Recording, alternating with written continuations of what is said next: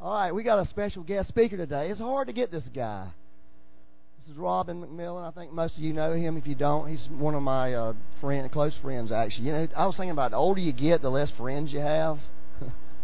thinking, what in the world kind of deal is this, Lord? Oh, I'm getting old. I mean, but you only have really a few friends that you know over a long period of time. You'll find that out.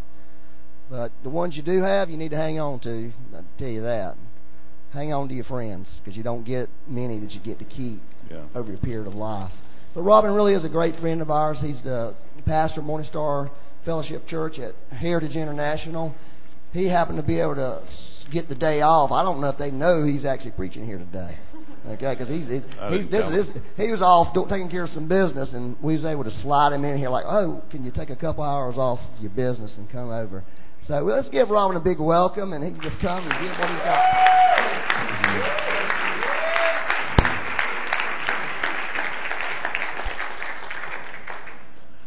Well, thank you very much. I'm, uh, although a lot of you really don't know who I am, there's so many people here that know more about me than I wish they did. Some folks. There you go. That's one of them right there. That would be Chuck Moore. Let me tell you why Chuck Moore's blessed. He gave his inheritance away 35 or 40 years ago, and um, that's an amazing thing. That really is. I honor Chuck for that.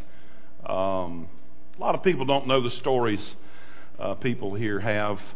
I'm just looking through the crowd, and I'm going to leave somebody out maybe, but people I used to go to church with years ago, or that actually some of them I started out with spiritually. Some of them I played Little League Baseball with in 19th.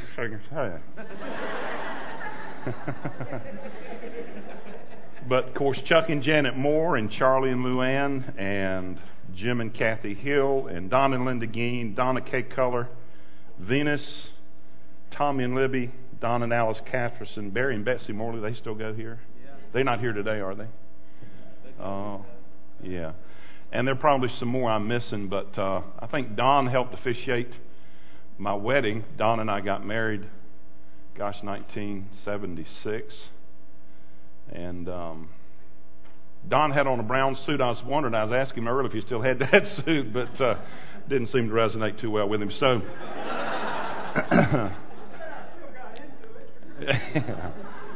my goodness, I couldn't even think about wearing clothes from back then. But uh, anyway, I'm really, I'm really happy to be here, and I uh, greatly appreciate Byron and Becky in this congregation. You don't know how rare it is to have a church like this. Um, I just listed 15 people I've known for some of them.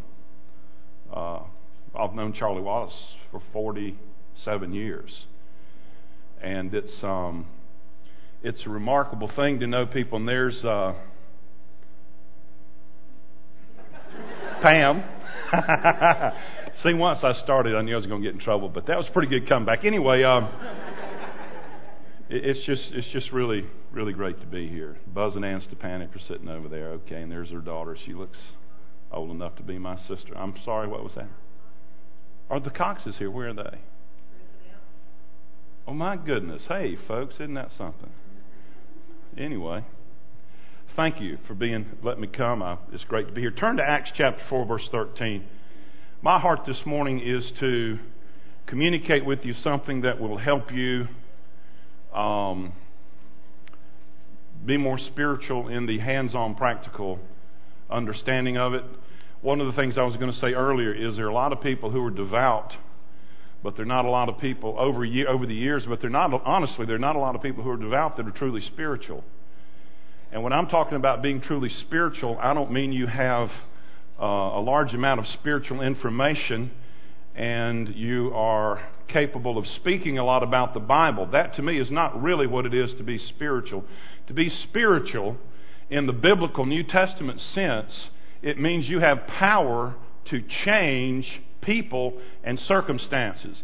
And if you don't operate in power to change people and circumstances, I think you need to reevaluate how spiritual you really are. May I be that blunt? Uh, I can be very offensive. I don't try to be, it just comes naturally. But um, I want to challenge you because the, the church has a huge head. It's packed full of information. Matter of fact, the uh, methodology of establishing ministry from the seminary standpoint, and I'm not against seminaries, please don't misunderstand me, but a lot of times they're teaching people how to teach people, how to teach people, how to teach people, but they're not transforming circumstances, situations. And that's the reality of being a believer. Is things change, people change, situations change, your family changes, your company changes, your neighborhood changes. And if that's not going on, we're not doing our jobs yet. Uh, we haven't arrived. It doesn't mean we haven't left. So please don't feel at all condemned about what I'm saying. Be challenged by what I'm saying this morning. In Acts 4:13, let's you can listen as I read this or read along.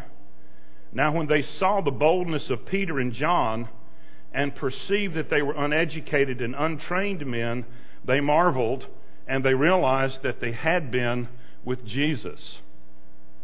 I don't believe they were either uneducated or untrained. They just weren't educated with the kind of education uh, that their, um, I don't know if enemies might be too strong a word, but those who opposed them, they didn't have the kind of education they thought they should have had to qualify them as educated people. But these guys had the, one of the uh, highest privileges of any 12 people in the world.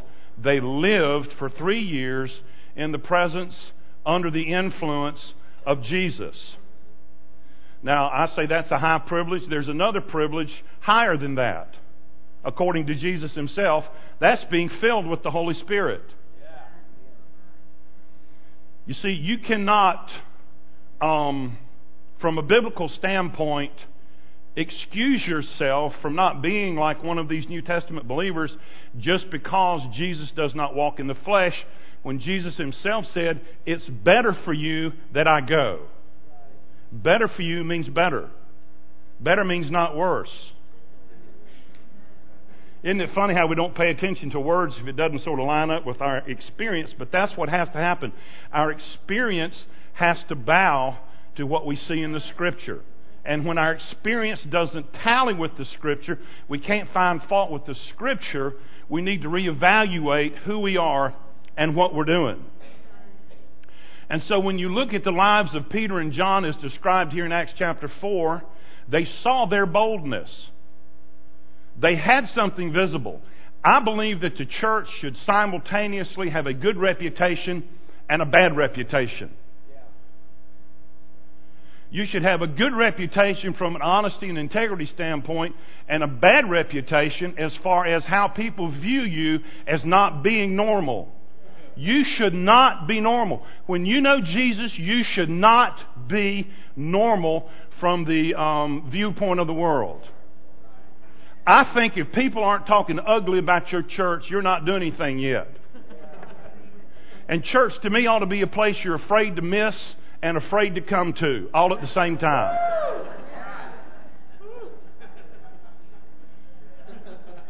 Now, if you look at the United States, it's considered to be a Christian nation. Millions of children have been aborted. Uh, homosexuality, um, illicit, illegitimate concepts, lifestyles are abounding. Then we have to ask ourselves if the kind of church we've had although these many years, 275 years, whatever the life of our nation, if that's good, why is our nation getting progressively worse? Now, I'm saying that to say this. You need to be radical, but I don't mean radical in your um, hostility towards people that disagree with you. You need, be, you need to be radical in your pursuit of God. You need to be radical in your hunger for the realm of the heavens so that you, when you call something down out of heaven, when you lay hold of uh, what you, know, you have access to in the heavenly realms, the earth takes notice. Something shakes, something moves, something bows, some disease leaves, some demon acknowledges you.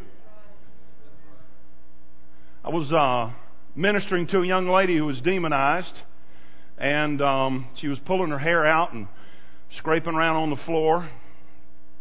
And uh, I, I, you don't talk about much of this in public, but I think we ought to. And because uh, it makes people nervous and it makes people afraid, that's that's what demons try to do. And so these uh, young young folks in our church have sort of stirred this demon up. We're trying to help this young girl, and they finally call me. And I'm no expert, but I do know some things. I know that I have authority in the name of Jesus. It's got nothing to do with how big I am, or how tall I am, or how much I weigh, or how long I've known the Lord. It has to do with the confidence I have in the name of Jesus.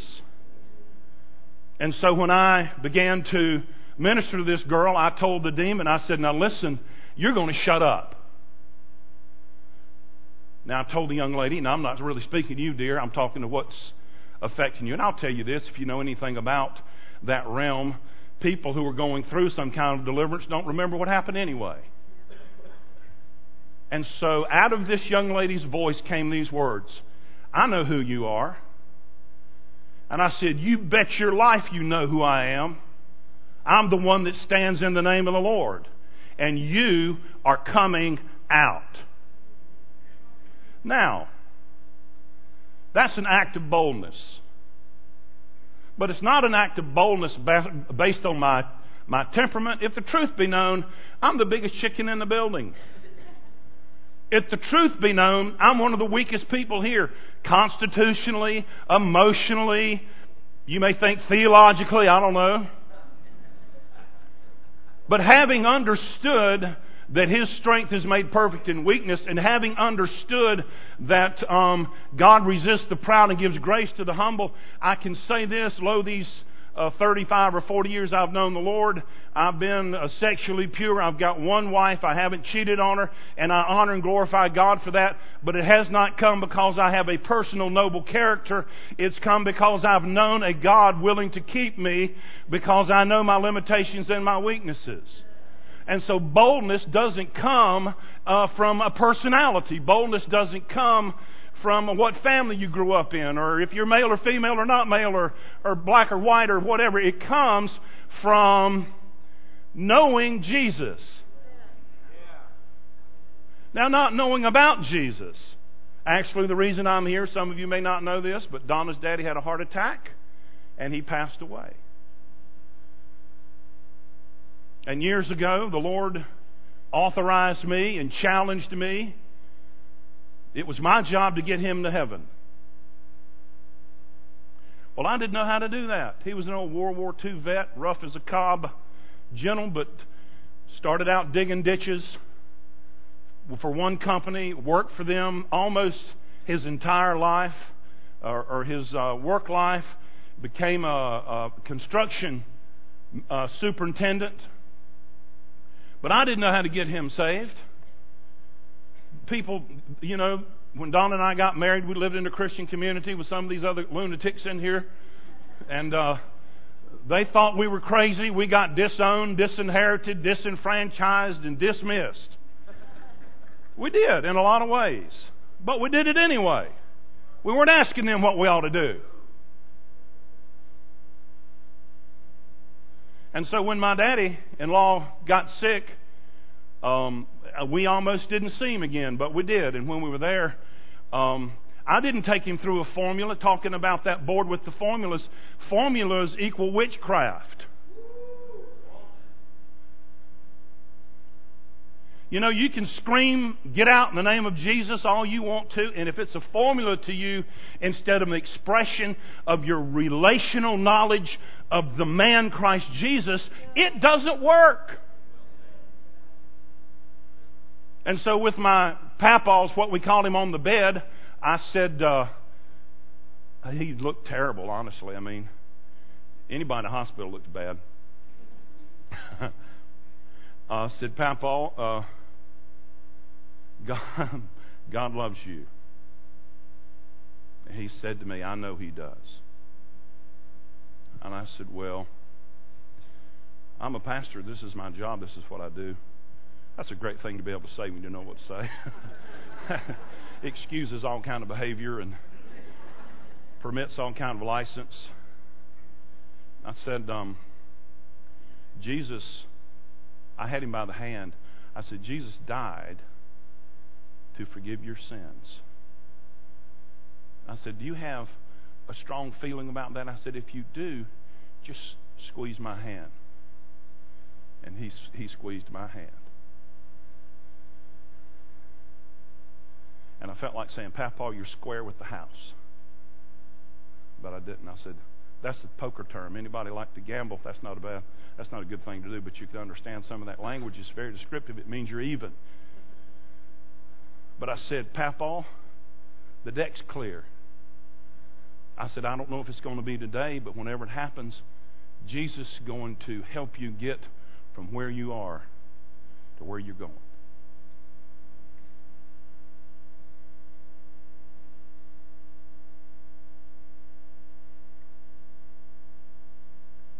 And he passed away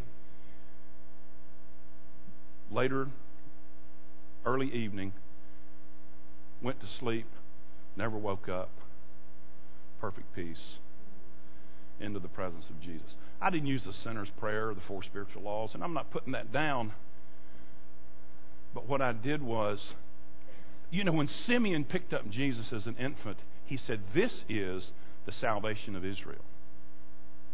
The salvation, our salvation is a person. And it's not, uh, I believe honestly, I believe many people have signed cards, even answered responses to gospel messages, but never really met the person who is the salvation. That's why you can do it wrong. You cannot fully understand it. You cannot believe in Noah's Ark and still get saved.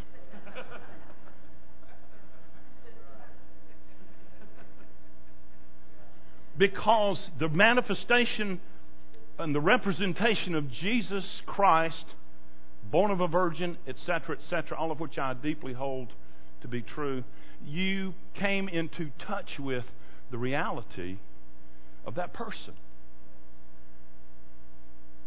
That's what happened to my father-in-law last night. Oh, it, it, this, this was his, um, this was his response. He squeezed. He squeezed his way into heaven. What was I going to do? Now, Papa, listen. I want to hear you say this. Jesus didn't whip out something like that on the thief on the cross. The thief on the cross, speaking to salvation himself, said, Remember me. Remember me. When you come into your kingdom. And Jesus had the authority and the power to say, This day you shall be with me in paradise. I don't understand all that. Jesus died and resurrected three days, 40 days, ascended. Oh, I don't, he knew what he was talking about, and that's what happened. I just can't understand everything, but Peter and John had a boldness people could see. Now, when the Holy Ghost was poured out, Acts chapter 2, Peter's defense of the real impartation of the Holy Ghost was he said this that which you both see and hear, basically, he said Jesus poured out from the throne. That drunkenness. See, people don't get that. I have a feeling God's a party man. Who wants to go to heaven and it not be any fun?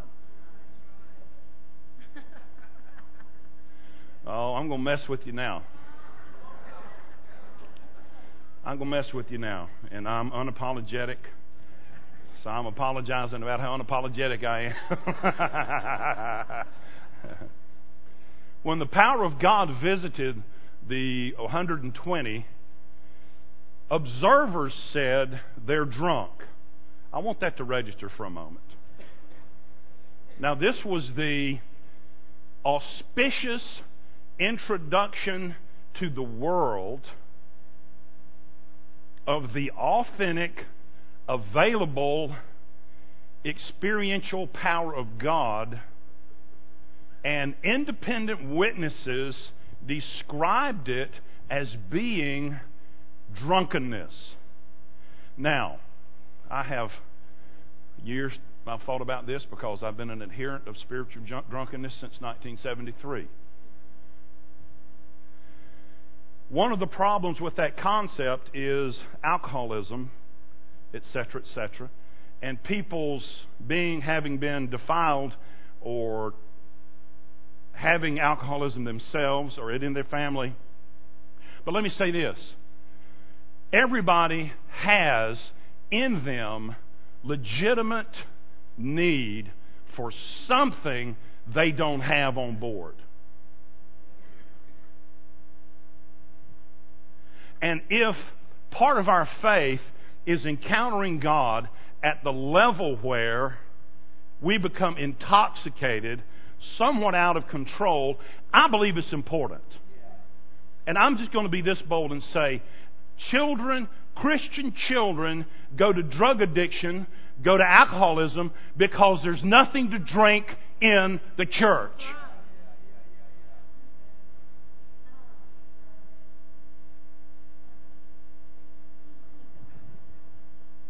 Now, now I'm, I'm saying all this in the context of what sorry shape our nation is in as a result of the condition of our churches, which, which in many cases are learning centers for biblical instruction, but not demonstration centers for what it was like to be walking with Jesus 2,000 years ago, nor uh, regional distribution centers for the realm of the heavens.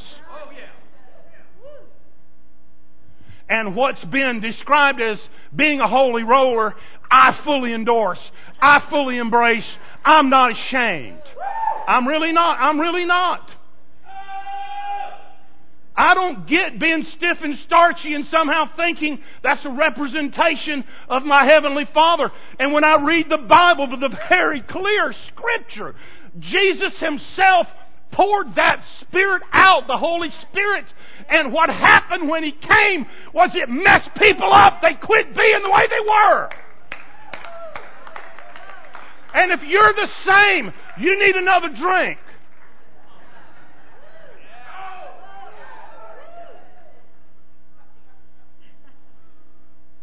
Now don't, don't shout me down because I'm preaching good. And I am unashamed. You cannot back me off what I believe.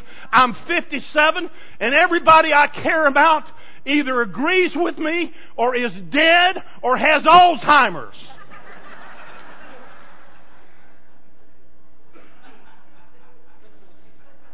It's too late. I'm not going to be an international voice to the body of Christ because I'm terminally immature and radically touched by God to the degree that I don't know how to behave when I get in public. And you don't have to be like me, you get to.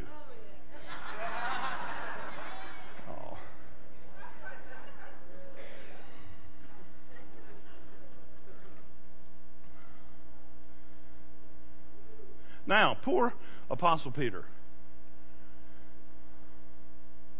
When the Holy Ghost was poured out, Peter said, um, These are not drunk as you suppose. It's 9 o'clock in the morning. Have you ever thought through that? That the reasoning Peter gave that these authentic, spiritual, righteous, moral men could not be drunk was because it was too early?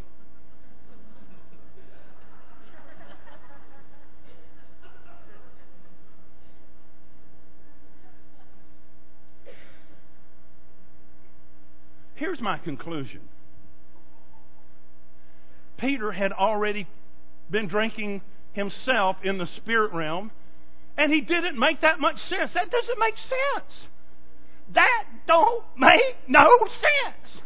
If you were playing golf with a bunch of preachers and the Spirit of God hit them and they fell down in the grass, would you hop up and say, "Oh no, they're not really drunk. It's just 8:30."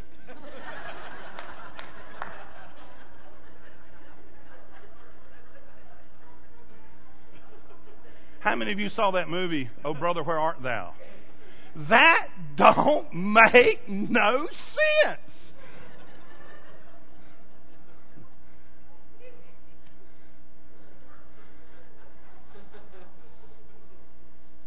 All right. They weren't uneducated.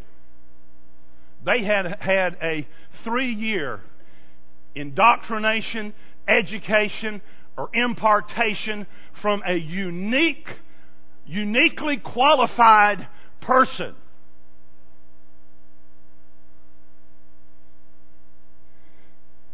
They were not untrained, but they had different training. Here's what Christians do today they want to make sure everybody's character is noble, then give them something to do. Well, if you can wash commodes, you can be a parking lot attendant. If you wash our commodes, if you cut the grass, if you behave, we'll let you do something pitiful. And if you do pitiful 30 years, we'll let you do something mediocre. How many of you know what I'm talking about? Now, let me ask you one question. When did Jesus teach his disciples to wash one another's feet? At the which supper? First supper? Last.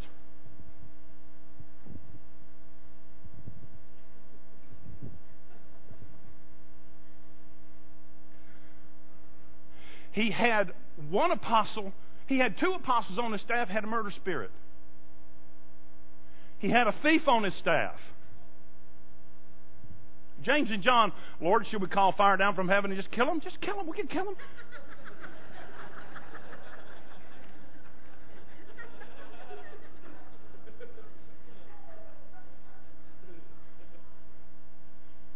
Jesus said, No, got, you got to get rid of that murder spirit before I can use you. No, he didn't.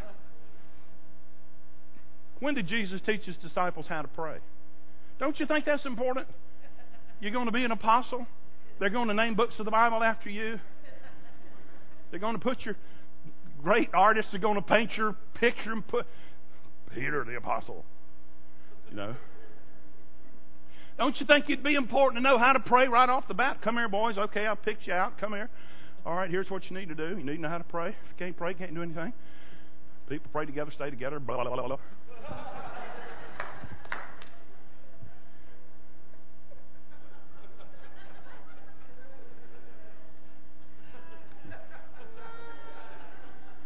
Oops.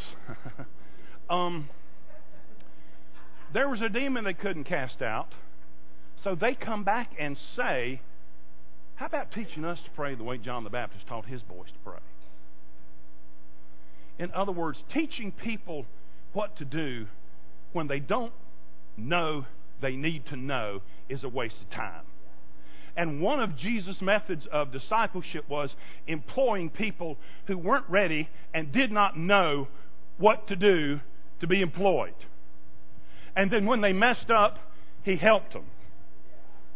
And then at the end, he said, By the way, you need some humility. By the way, you need to be a servant. But when you empower people who are servants only and don't know how to be productive and fruitful at casting out demons and preaching the gospel and raising up leaders, you got a bunch of devout people not doing anything. Jesus, okay, that's a different message, but Jesus could find fruitful people with problems and make them apostles.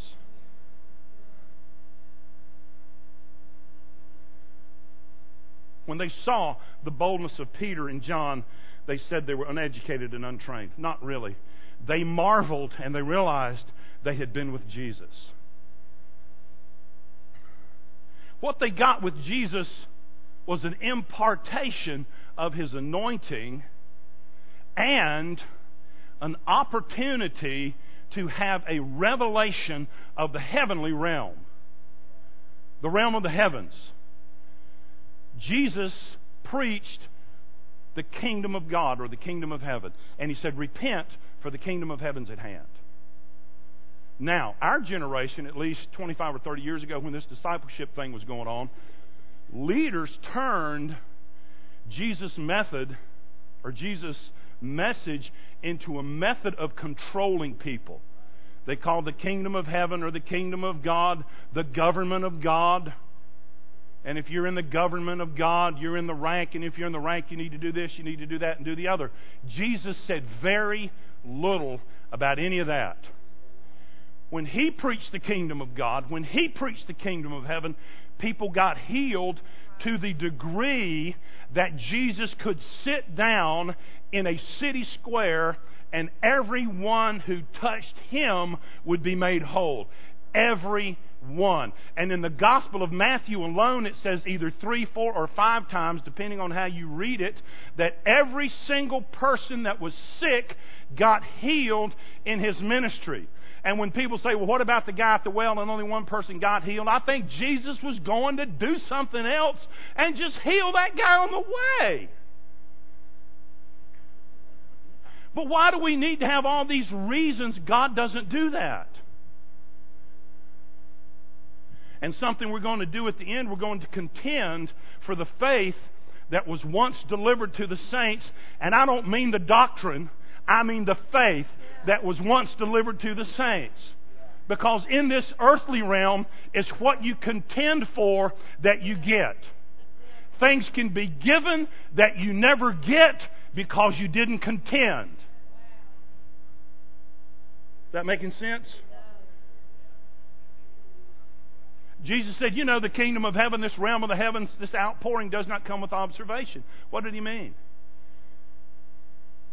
Meant you can't sit around and look for it. You have to take the kingdom by force. You have to be so convinced about what God has done for you that you do not do without. Jesus, I don't even know where Jesus ever told us to pray for the sick. Do you know where he said pray for the sick? He said heal the sick. Well, I don't know how to heal the sick. I don't either, but it doesn't keep me from doing it. How to is way overrated. How would you heal the sick? Well, I don't know. Get a sick person up and say, Be healed. Lay hands on them. I have seen people do this. People never used of God with a little bit of instruction. Lay hands on sick people and they get healed. See, in our minds, it's Benny Hinn, or it's Oral Roberts, or it's somebody, somebody, somebody, because they got some special, they hung out with Kathryn Kuhlman. But Jesus said, repent which means change your mind. The kingdom of heaven is at hand. Anybody in here got hands? Look at your hands. You're looking at the location of the kingdom of heaven.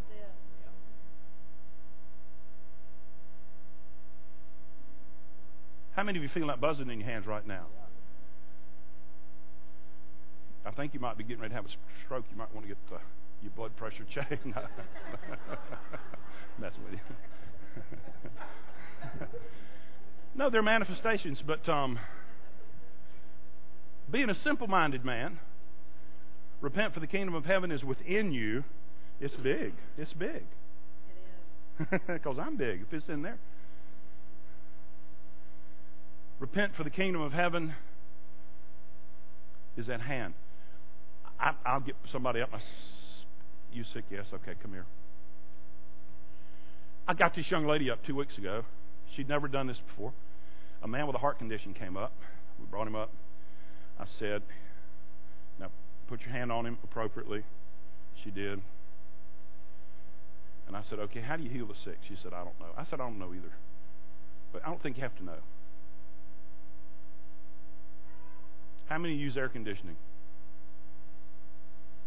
I just push that button, it works. I don't know how it works. I don't care how it works, as long as it works. I don't say, I'm going to sweat until I'm absolutely enlightened about how this works. Mm-mm, mm-mm. Hot, cold.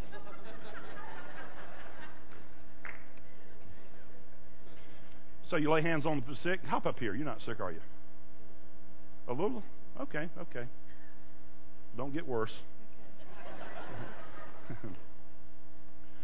and this is Heather. Okay. Heather Wicker.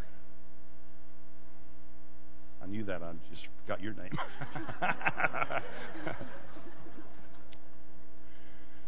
okay, how do you heal the sick? I don't know. Be healed in the name of Jesus. That's a good one. Or they shall lay hands on the sick and they'll recover. But Robin, you don't have a special anointing. Oh, who says? I might. It could happen.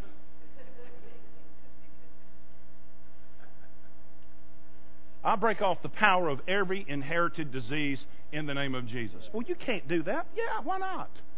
I know I can't if I don't say it. I could think.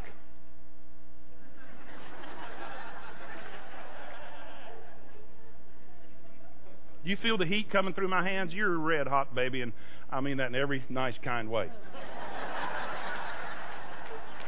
you got to be quick when you're up here and don't know what you're doing. Or you can say, Fire, come!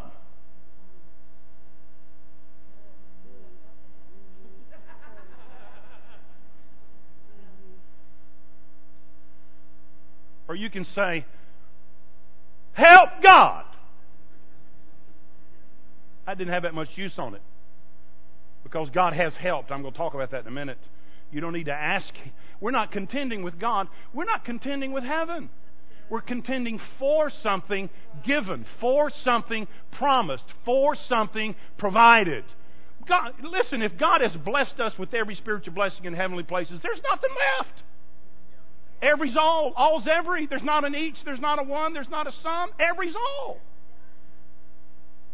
You getting better? Yeah. Yeah. Okay. Yeah. I went to the movies yesterday. She could still get healed.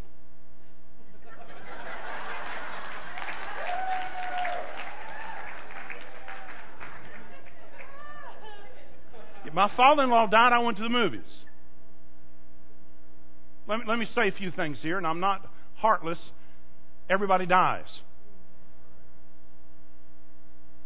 I love reality because I don't have a choice. I led him to the Lord. He passed away. People are hurt. I'll cry. They'll cry. I went to the movies.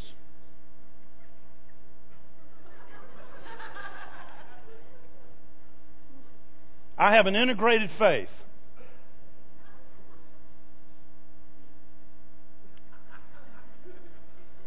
I don't know what I'm doing, and she's getting healed. Does that make any sense? What are you doing? Just waving my hand. It doesn't do any good. If she thinks it does, it'll help her faith. If I think it does, it'll help mine. You can even hear a rumor about a healing that's not even true, and your faith can increase, and you go do something for the kingdom. Because it's not about all that. It's about this inner disposition of true faith, which means you trust God. You believe God. He has provided something. Touch! You can do that. That'll work.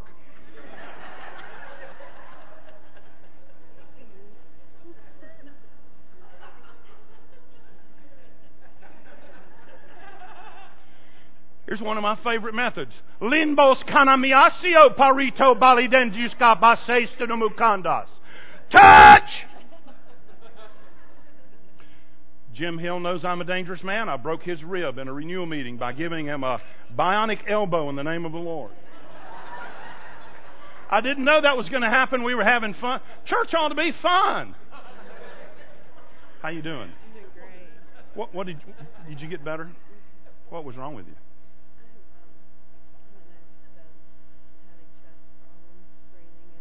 Breathe.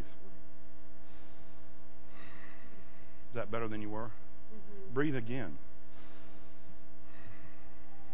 A lot of people don't get healed until they do what they couldn't do before they were healed.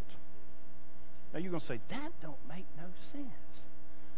I'm not trying to make sense. I'm trying to help somebody. Sense is what you got on board that's not working. Sense says, I'm sick, I'm going to die. No.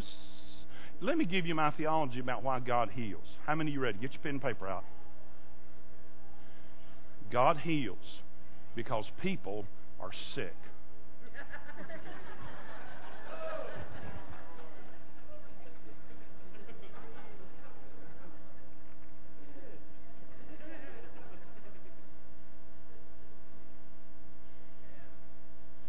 God loves people better than fathers love their children in the world. Isn't that right? Your son, your daughter gets sick. What do you do? You pray, you do this, you take them to the doctor, you do everything you can to get them well.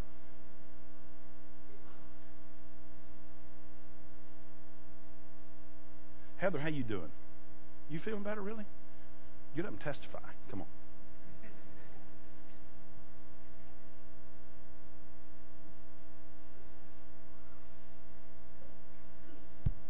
Um, about my sickness? Mm-hmm.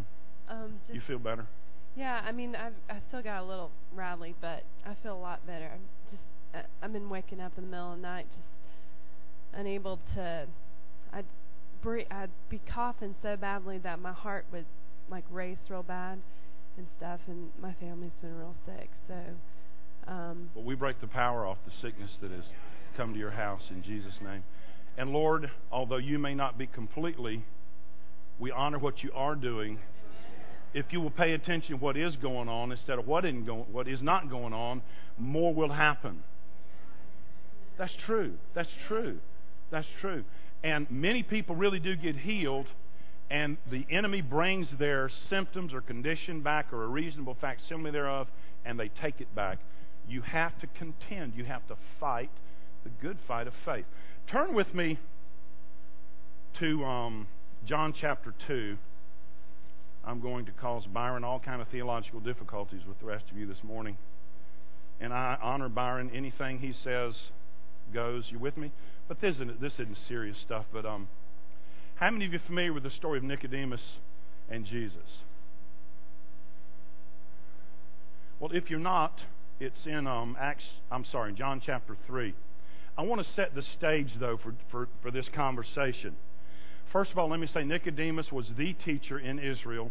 He was the supreme spiritual authority. Somebody say supreme Jewish spiritual authority. Just say that.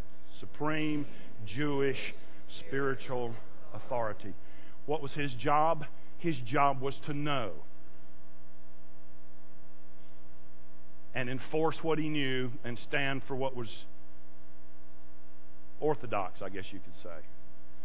Well, at end of John 2, verse 23, it says, Now when Jesus was in Jerusalem at the Passover during the feast, many believed in his name when they saw the signs which he was constantly doing. Let's just say that together and I'll leave you alone a little bit. Constantly doing signs. He was signs he was constantly doing. In the last chapter of John, in the second last chapter of the Gospel of John, later here in this very book, John writes two things. He says that if everything had been written down which Jesus did, the world could not contain the books. That's in John 21. John 20, you find this, um, and many other signs did Jesus do in the presence of his disciples, which are not written in this book. I have a vivid imagination. I could see Jesus, one of the signs Jesus did among his disciples that he didn't make the book. He said, Hey, boys, watch this. And he walked through the room. Then he'd walk up the wall, walk upside down across the ceiling, walk back down that wall, come over here and stand and say, What do you think about that? Now, various schools of thought would say that's utterly ridiculous. I would say if a man can walk on water, he can walk anywhere he wants to walk. Point one. And this isn't theological, it's just my opinion. I'm not necessarily a theologian. Point number two people say, well, he wouldn't do that because it wasn't necessary. See, a lot of people have, um, don't walk in what God has for them because they've been sold the bill of good that says God doesn't do for us things we don't need, uh, that we don't want. But I have profound biblical evidence that that's not true. Actually, the first miracle Jesus did at the wedding at Cana was turn at least 120 gallons of water into wine. They'd already had all they wanted, the Bible basically says. And it wasn't mediocre, it was the best they'd ever tasted. That's what the wine steward said. Why did Jesus do that? If you read the text, it was to manifest forth his glory. What does that mean? It was a watch this. What else does that mean? Manifest forth his glory and you know, woo, yeah, that's what it was. What does that mean? I don't know, but I'm leaving it alone. No, he was saying, hey, you want to see what I can do? Give me that water. Take it to the steward. It's wine. Let me ask you this question Where did that wine come from? Heaven.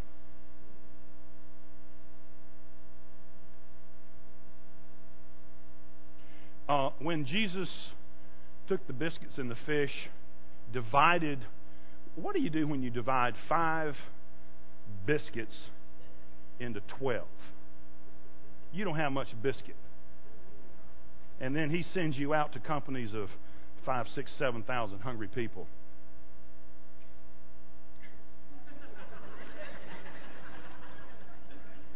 What do you think? A bread truck and a caterer popped up out of the ground and they started dishing out stuff? I don't know. But it says in one gospel, divided them up.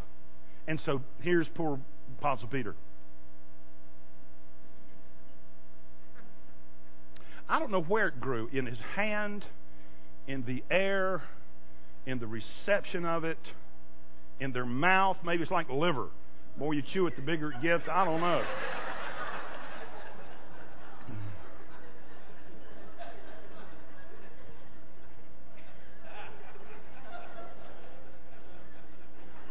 My wife fixed the liver once in 1973.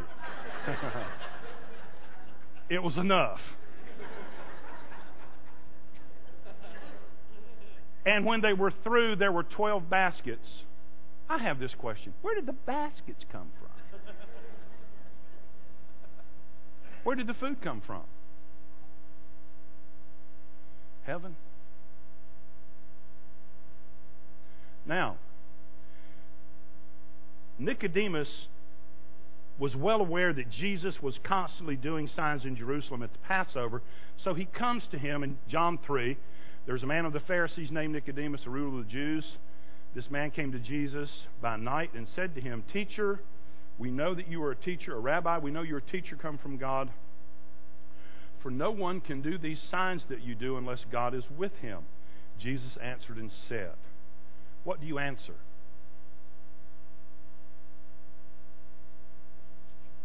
A question. Let's go through that. I want to be sure everybody understands. It's pretty deep. Jesus answered and said, What do you answer? A question. What question did Nicodemus express?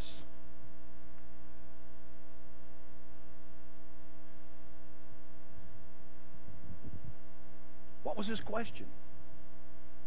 Let me read it again.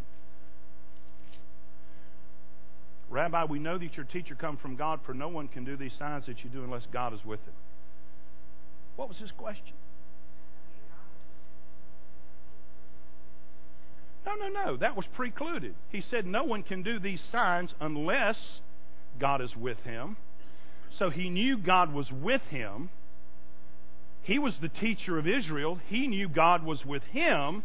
But what was the difference in Nicodemus and Jesus? I want you to get this. If you don't get it, you heard something great, but you walked away. What was the question Nicodemus was asking Jesus? This is vital. How do you do this stuff? I'm the teacher of Israel. I've never seen anything like this. And Jesus begins to explain it to him. Jesus answered and said, Most assuredly I say to you, unless one is born from above, he can't see the kingdom of God. Let me tell you what Nicodemus' question was not. How can I know I'll go to heaven when I die? And that's how everybody interprets these verses because that's what they've been taught. But as long as you have wrong conclusions relative to something vital and important, you do never you never see the reality. You never see what God intends for you to see. Here's what Jesus was saying. I operate as a man out of the heavens. I was born from above. If you're born from above, you can see the kingdom of God. How many of you are bad at math? How many of you struggle with math? How many of you ever worked on a math problem and suddenly understood it? What would you say? Aha! I see. I perceive. That's the word. Unless you're born from the heavens, you, Nicodemus, can't perceive this realm that I operate from. Well, it gets, gets a little deeper. Nicodemus asked, Who would ever ask this question? How can a man be born when he's old? Can he enter a second time into his mother's womb and be born? I don't even want to talk about that. That's. Most assuredly, verse 5, I say to you, unless one is born of water, somebody say water, water. and the Spirit, he cannot, what's the word? Enter. What is it to be born of water? Absolutely. That is not baptism. You do not get born again. How many of you were baptized as children in water and weren't born again? No, it's not water baptism. That's believers' baptism believers get baptized as they identify with this Christ Jesus that they have come to know, then they want to uh, be identified with his death, burial, and his resurrection. No, here, here's what Jesus is saying. Unless you're born of water, how many people in here born of water? Do you know there are beings in here this morning, maybe, that aren't born of water?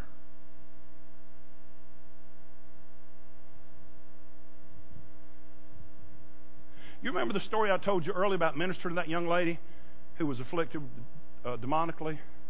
Why did that demon want that girl?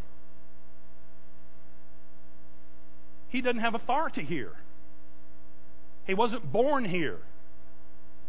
She was born here. And the most pitiful person born in the United States has much, much greater authority than the Prime Minister of Canada by birthright.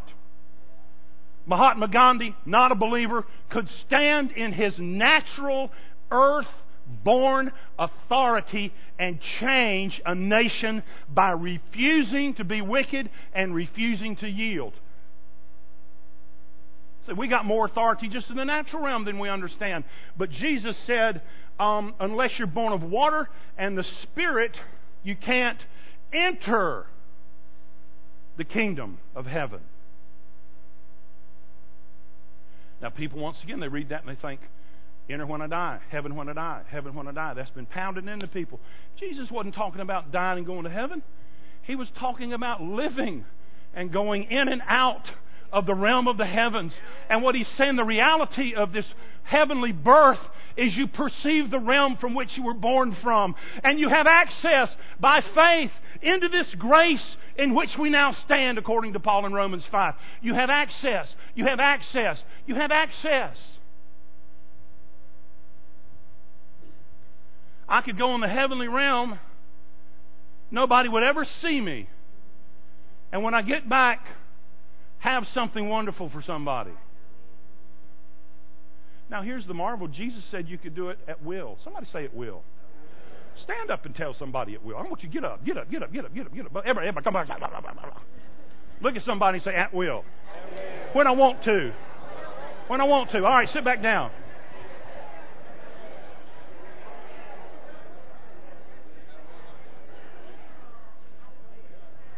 Now, here's what I've said this morning.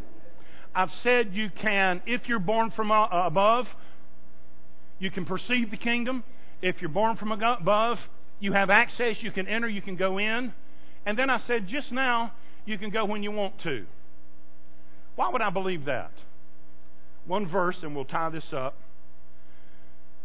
That which is born of the flesh is flesh, that which is born of the spirit is spirit. Do not marvel that I said to you, you must be born again or born from above. Verse 8, the wind blows where it wants to. Somebody say the wind blows where it wants to. Where does the wind blow? Does it ask anybody about it? No, it just blows. Where? It doesn't blow where it doesn't want. It doesn't go where it doesn't want to. It goes where it wants to. You hear the sound of it. You can't tell where it comes from and where it goes. So is everybody born of the Spirit. Who's born of the Spirit? Guess what? You can go where you want to. What's the context? Kingdom of heaven.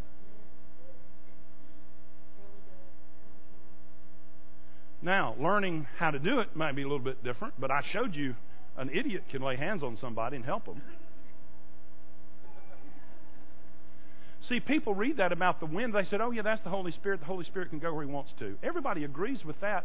What they have not yet agreed with is so is everyone who is born of the Spirit. And if you believe in the theological interpretive principle of context, it's in the context of Jesus telling Nicodemus how I do what I do. I've been born from that realm. I can perceive it. I've been born from that realm. I can go into it. I've been born from that realm. I go in and come out when I want to. I used to believe years ago that you prophesied when, yo, yo, it's a car, whoa. Your sweater had to be doing this right after the worship or in the middle of the worship and then you cut loose with something in tongues or you give a prophecy. I believe now the reason that happens sometimes is the Lord is tired of waiting on you to do something. He's trying to prime the pump, for goodness sake. He's saying, Good Lord, you've been saved 35 years. You don't hardly ever come into the heavenly realm. You don't even believe you have access. You don't believe you can see it. You don't believe you do anything. You, at least you're Pentecostal. You got baptized in the Holy Ghost in 1952. I'm just going to come down on you and just shake you half to death and get something out of you.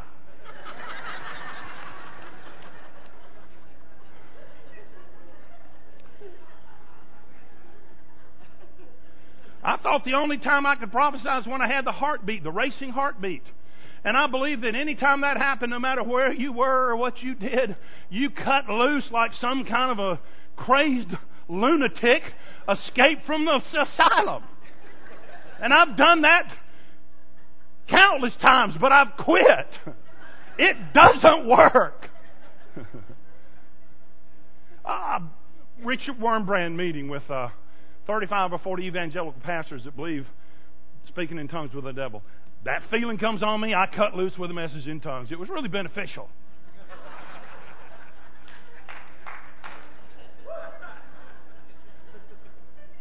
and we've been taught obedience isn't obedience unless just instant obedience.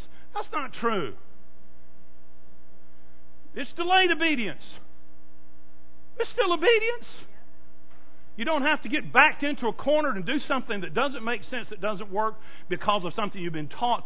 You can go into the realm of the heavens when you want to. You can lay hands on somebody and say, Lord, open up my eyes that I can see something that will help him. Or I say, Lord, rain down on him through me right now because I know you got way more up there than you need. Cut loose on this poor man. And I, it's not, uh, okay. Now, let me say this. I hate to tell you this, but the heavens are not going to open. They are. They're open. Unless you say they're not, then they're not to you. But you're just wrong. But it didn't change the heavens. That's just what you get. See, we don't understand how important our belief structure is relative to our encounter with God and our experience. Heaven's not going to open. Because that's that which God opens, no man can, and that which He shuts, except one door.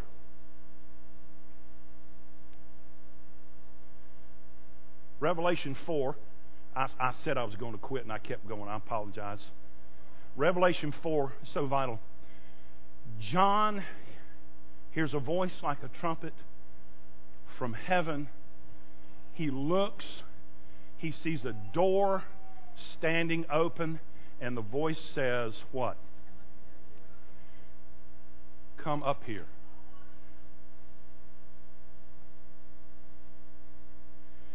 John didn't see that door open.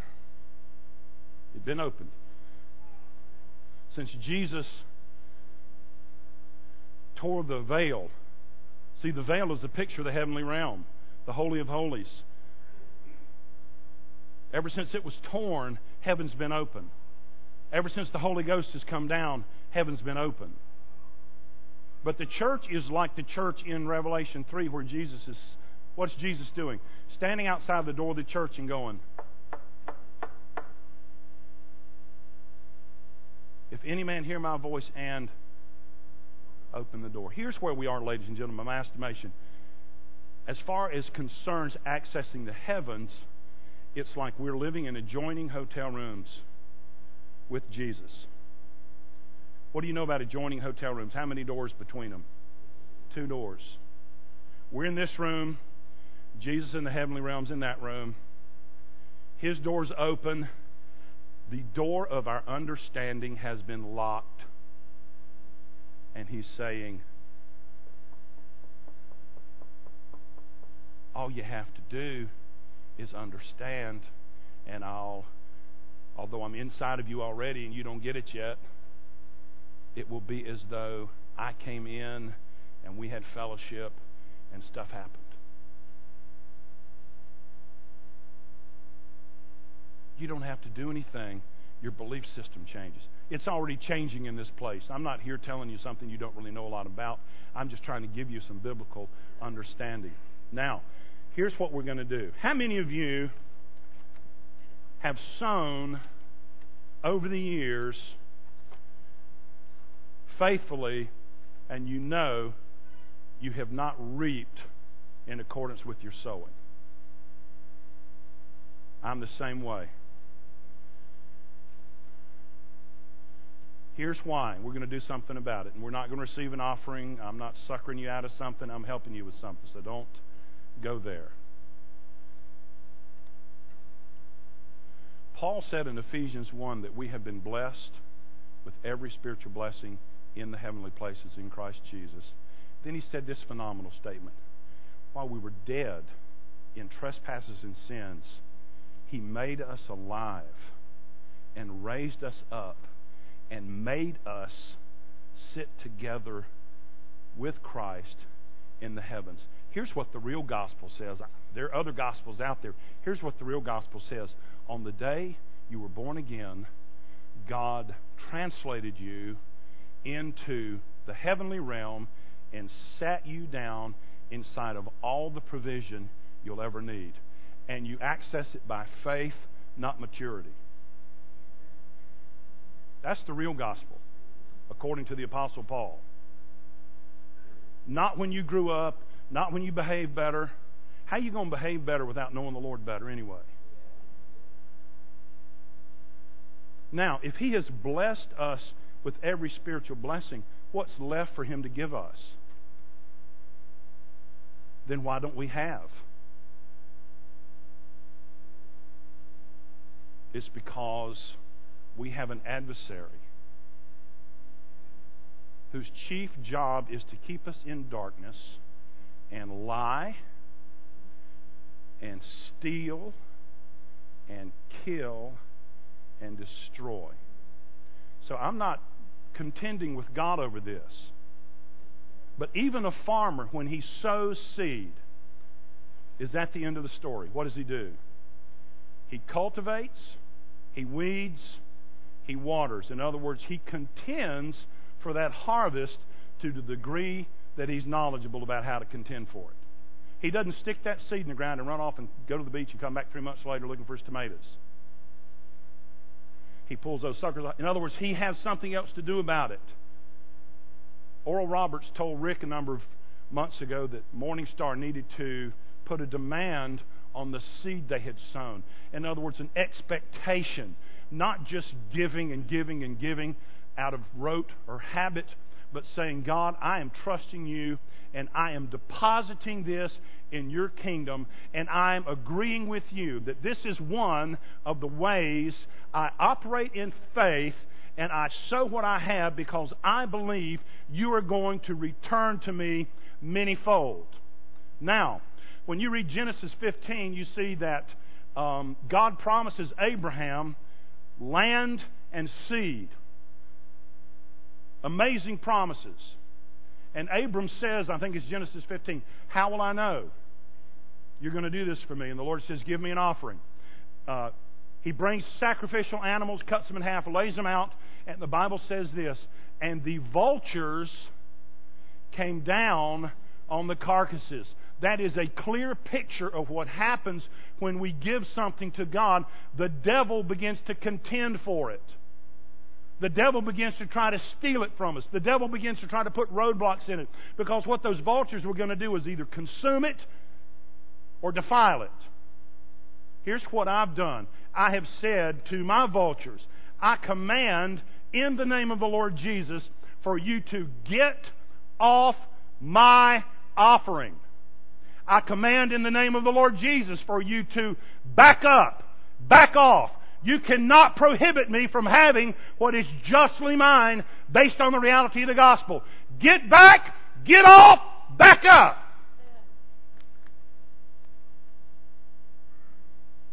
I'm not contending with God.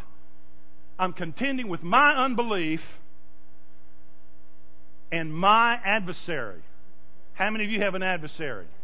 How many of you know you have not, you have not reaped in accordance with your sowing? Well, let's do something about it. Come on, hop up with me. We're going to go after this for a minute or two, then everybody can take off or do whatever. How many of you sown? How many of you given?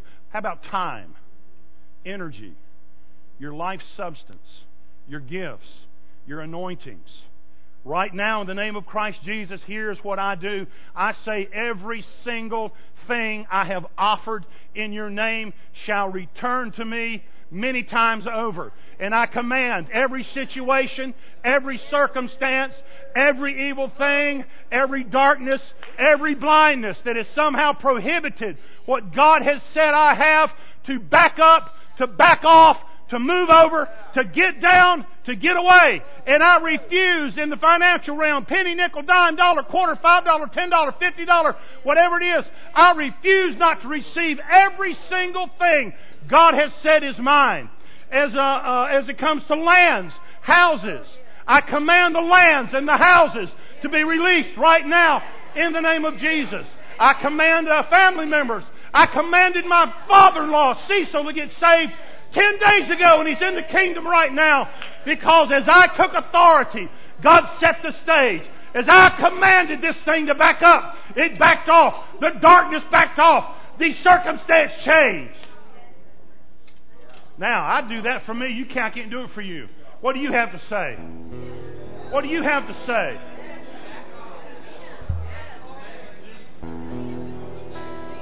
If you don't know how to say, I contend for what God's given me. I refuse for my loved ones not to know the Lord. Back up. Blindness, we break you now.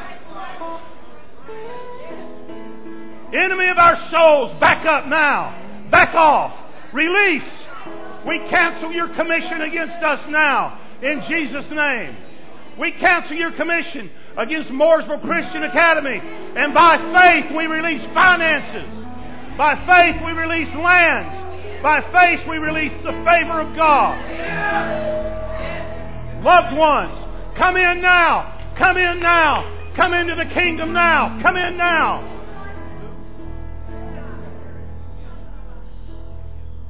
How many sinners do we have in here besides me this morning? The God of Jacob, pour upon us your best. God of Jacob, a man like me, a Jacob, pour on me your best. Give me your best wine, Lord. Pour on me. Release in me the best. Release in me the finest. Release in me the most potent. Release in us, but release in me. You've got to cry. Call out for what's yours.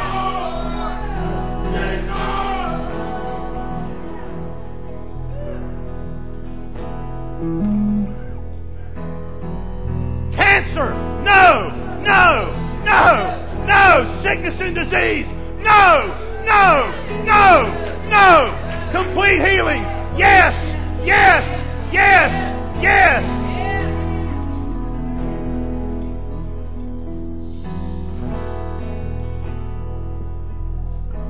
Plans of the enemy set against us. Unravel now. Unravel now. Fall apart, evil, wicked plots and schemes. Fall apart. Fall apart.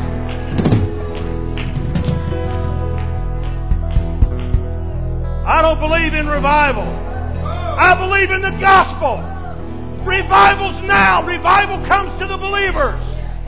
All the lies about uh, revival not being in our country, I demand uh, just retribution based on the criticism of what's happened in our nation since August. I don't even know what I'm saying, but I sure mean business.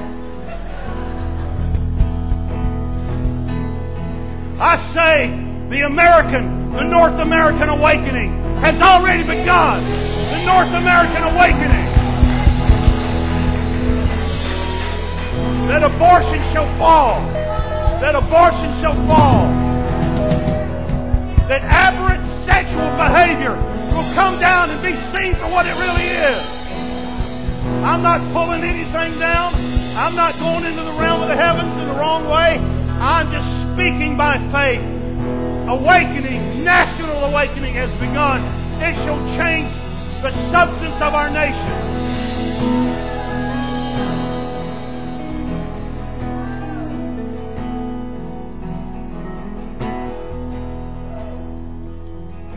All right, whatever you need this afternoon, reach into that realm of the heavens where you're now seated. Identify what you need by faith. Lay hold of it and bring it in, bring it in, bring it in.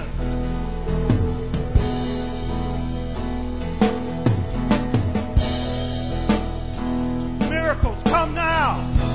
Healings come now.